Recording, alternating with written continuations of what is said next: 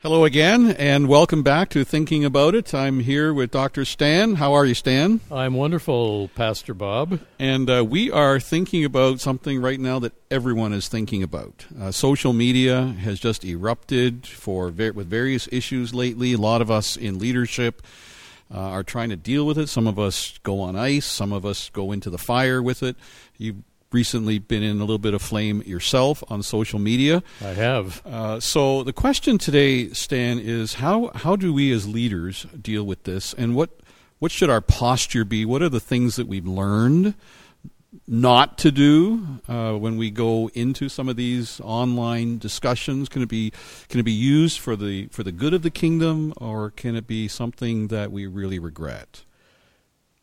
Yeah, I Bob, I've I mean I've been thinking about this to a degree that I probably never have before, ever since last Saturday Mm-hmm. when I put a post on Facebook that taking the form of an appeal to pastor friends and others to rethink their protest against current public health restrictions in which they insist on gathering the church in defiance of, of the emergency law. And you really only have a few pastoral friends that would yeah, be it's, included in it's a small number, but as I said in that, I'm, I'm uh, some of you have have done that, have led your church in that direction, and others of you are thinking about it. yeah. Okay. So I, I, I wrote it because I, I know that others are wrestling with the question.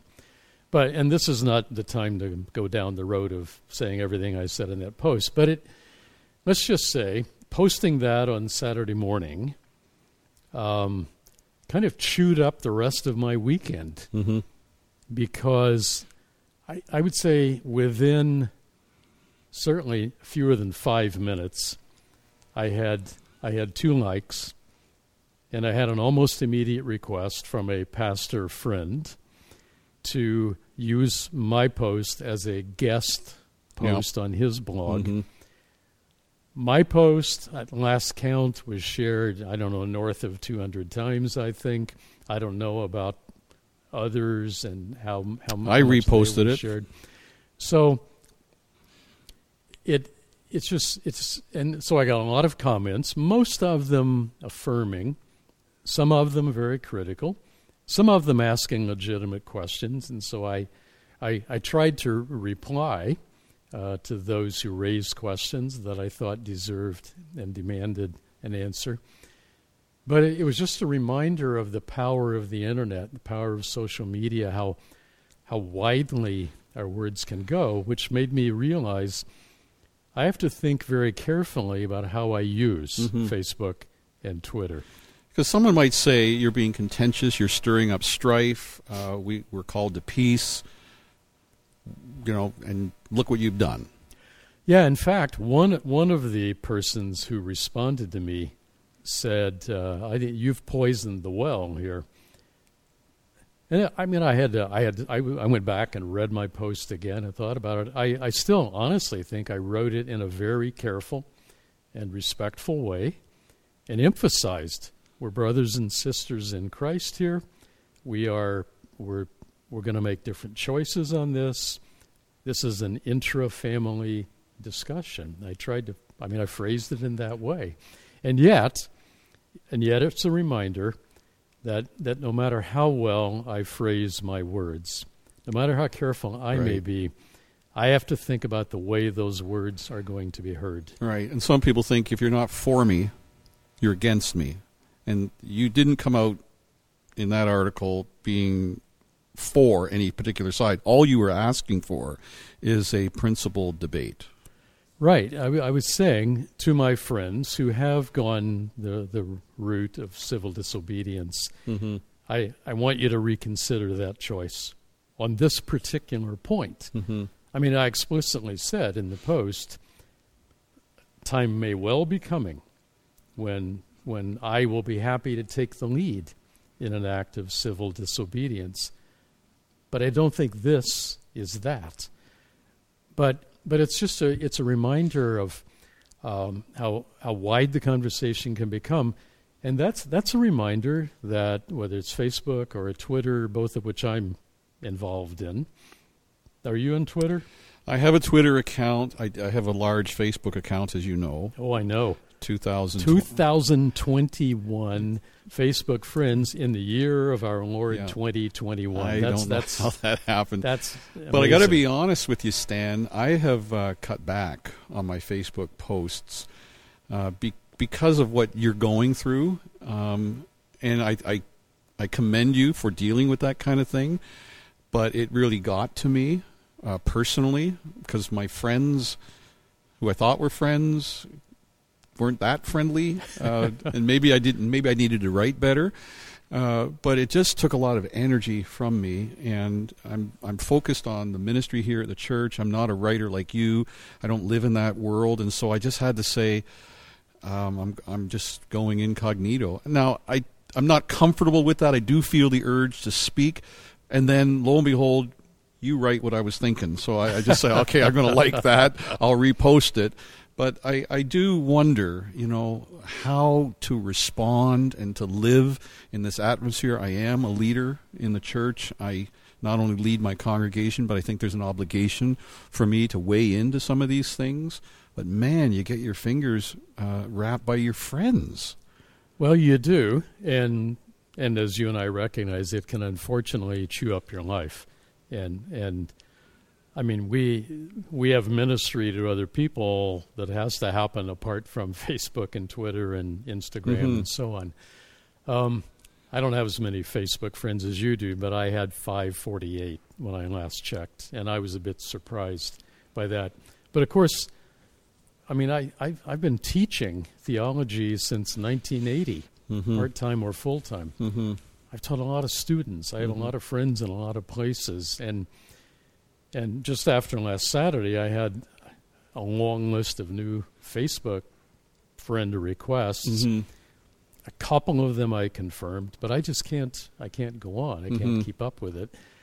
And yet, it it has it has reminded me that there is great potential, positive potential, for creating um, the kind of dialogue that needs to happen among believers in Christ.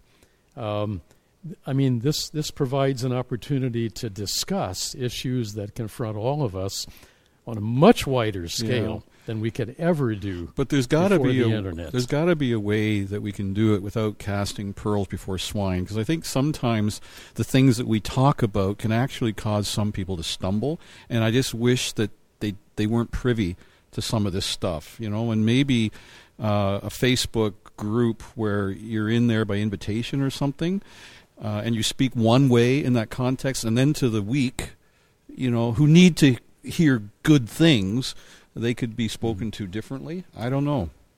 Well, that is one of the concerns, isn't it? Because I, I mean, I, I certainly know before I post anything on Twitter or Facebook, I recognize I, I have people who are friends of mine or following me on Twitter who are not believers or who may be weak believers. And, and, and I don't want to speak in a way that will cause them to stumble. That, that is a concern for sure. And yet, Jesus told us that um, the way the world would know we are his disciples is by our love for one another. And Jesus prayed in John 17 that the Father would make all of those who would come to believe in him one, so that the world might see the difference made by his coming into the world. So I asked myself, in what context does the world see the love that Christians have for one another? One of the places, I Mhm. think, is on Facebook or Twitter or on social media, where hopefully they can observe us interacting with one another in a way that's candid but respectful and loving and carrying on a positive conversation providing an example of of a community of people who can actually have unity in the midst of some diversity. Mm-hmm. I mean, I think that's what the, the wider world around us wants. At least that world says they want unity and diversity. So And- maybe maybe what, what you're suggesting here, like what we have here at Grandview, we've got our, our community, Facebook community, and the rule is right up front: you speak in a certain way. Um, the implication is you're, you're you'll be dismissed, you'll be cut off if you if you are rude. So maybe what you can do, what I can do, is when I go online, just uh, call my friends up and say, "Look, you you're not speaking well," and publicly speak to that person about their tone so that the watching world can see how we respond to people within our own tribe or not uh, who who are um, misspeaking in that way. Otherwise, you, I, I'm going to lose half my friends and just cut them off uh, and never hear from them again. But you're right. I think it's good for them to hear uh, a gentle rebuke within our tribe for uh, of people who are speaking uncharitably. I think it actually could could be a very powerful witness because I mean Jesus' point is you if if if you are if if if my my followers create a community in the world that that gives tangible evidence of this unity in Mhm. diversity and Mhm. of love for one another that will show to the world that the gospel they presently reject Mm-hmm. creates the community that they in fact desire. Okay, And- you and- need to say that again. That that was a good one. Okay, a loving and, and unified church living that out before a watching world shows them that the gospel they now reject creates the kind of community they desire. That could be a very powerful witness. Well, Jesus said that in his prayer. Mm-hmm. I mean, when I, s- I still remember in my youth, in my hyper conservative, self styled fundamentalist church environment, Jesus' prayer for the unity of his people was said to be purely about our spiritual unity, which is a fact, and you and I have nothing to do with, with making that. Jesus' prayer is make them one so that the world may see. Mm-hmm. It's obviously not talking about an ethereal, Mm-hmm. uh, spiritual unity Yeah. that doesn't touch down on planet Earth. It's talking about a visible unity. But the whole world knows that we don't all see everything the same way all the time, and they need to see people who can interact in a loving way. And social media provides way Okay, do so it. practically speaking, um, when when you find yourself going viral and you're in the midst of all this sort of thing, and uh, you're embarrassed about some of the things that are being said on your feed, on, on your on your string, as it were, uh, would it be appropriate just to have a timeout and speak to everybody, and to remind them that uh, this is to be a Christian conversation? We don't tolerate that kind of thing. Um, you're welcome to contribute, but if you speak that way, I'm going to have to ask you to leave. Is that the kind of thing that, that the world would take note of and say, okay, um, I th- I think they would. Yeah, I really think they would. Um, I mean, I, I certainly know uh, it's quite interesting to me. Just in the last couple of years, I've I've managed to reconnect with some long lost cousins. Um, one of whom one of whom is a woman for whom I conducted a wedding in 1974. Um, and and somehow we got reconnected. She then she found out I was on Facebook, and and now um, anything I post on Facebook, I mean, she loves, and she's over the top in Mhm. in loving me on Facebook. I I'm not sure about her faith uh, commitment. I mean, she's certainly not an evangelical, part of the evangelical tribe. Um, she she's Roman Catholic. I I think she probably has a genuine faith.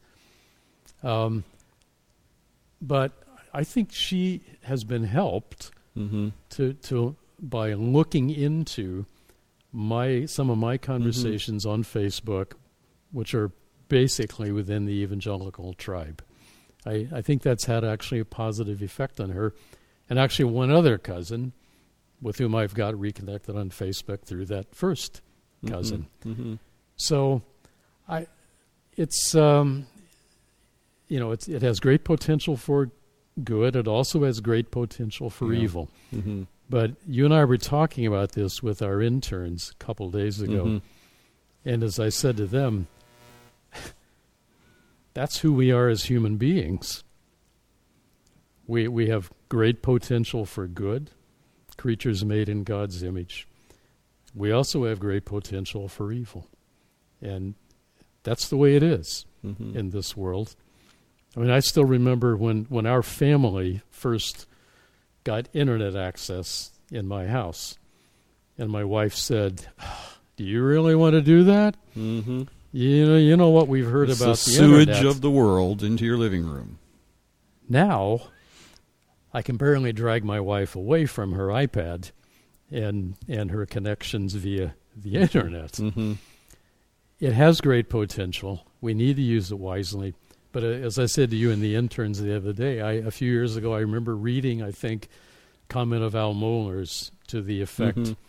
if if you actually want to provide influence and leadership, especially with younger leaders today, and you and I are in that category of trying to influence younger leaders, you're going to have to be involved on social media because that's where that's the world they inhabit, and you have to be there. Yeah. Well, that's a good way to end our thinking about it. Not that so. we're going to stop, but we're going to stop our broadcast and continue to ponder. And I hope you do as well. Uh, when you go online and on Facebook, there's a great opportunity for ministry and to show people how distinctively Christians behave in these contentious things. So thank you for listening to us. I'm Bob McGregor. And I'm Stan Fowler. God bless you. Keep on thinking.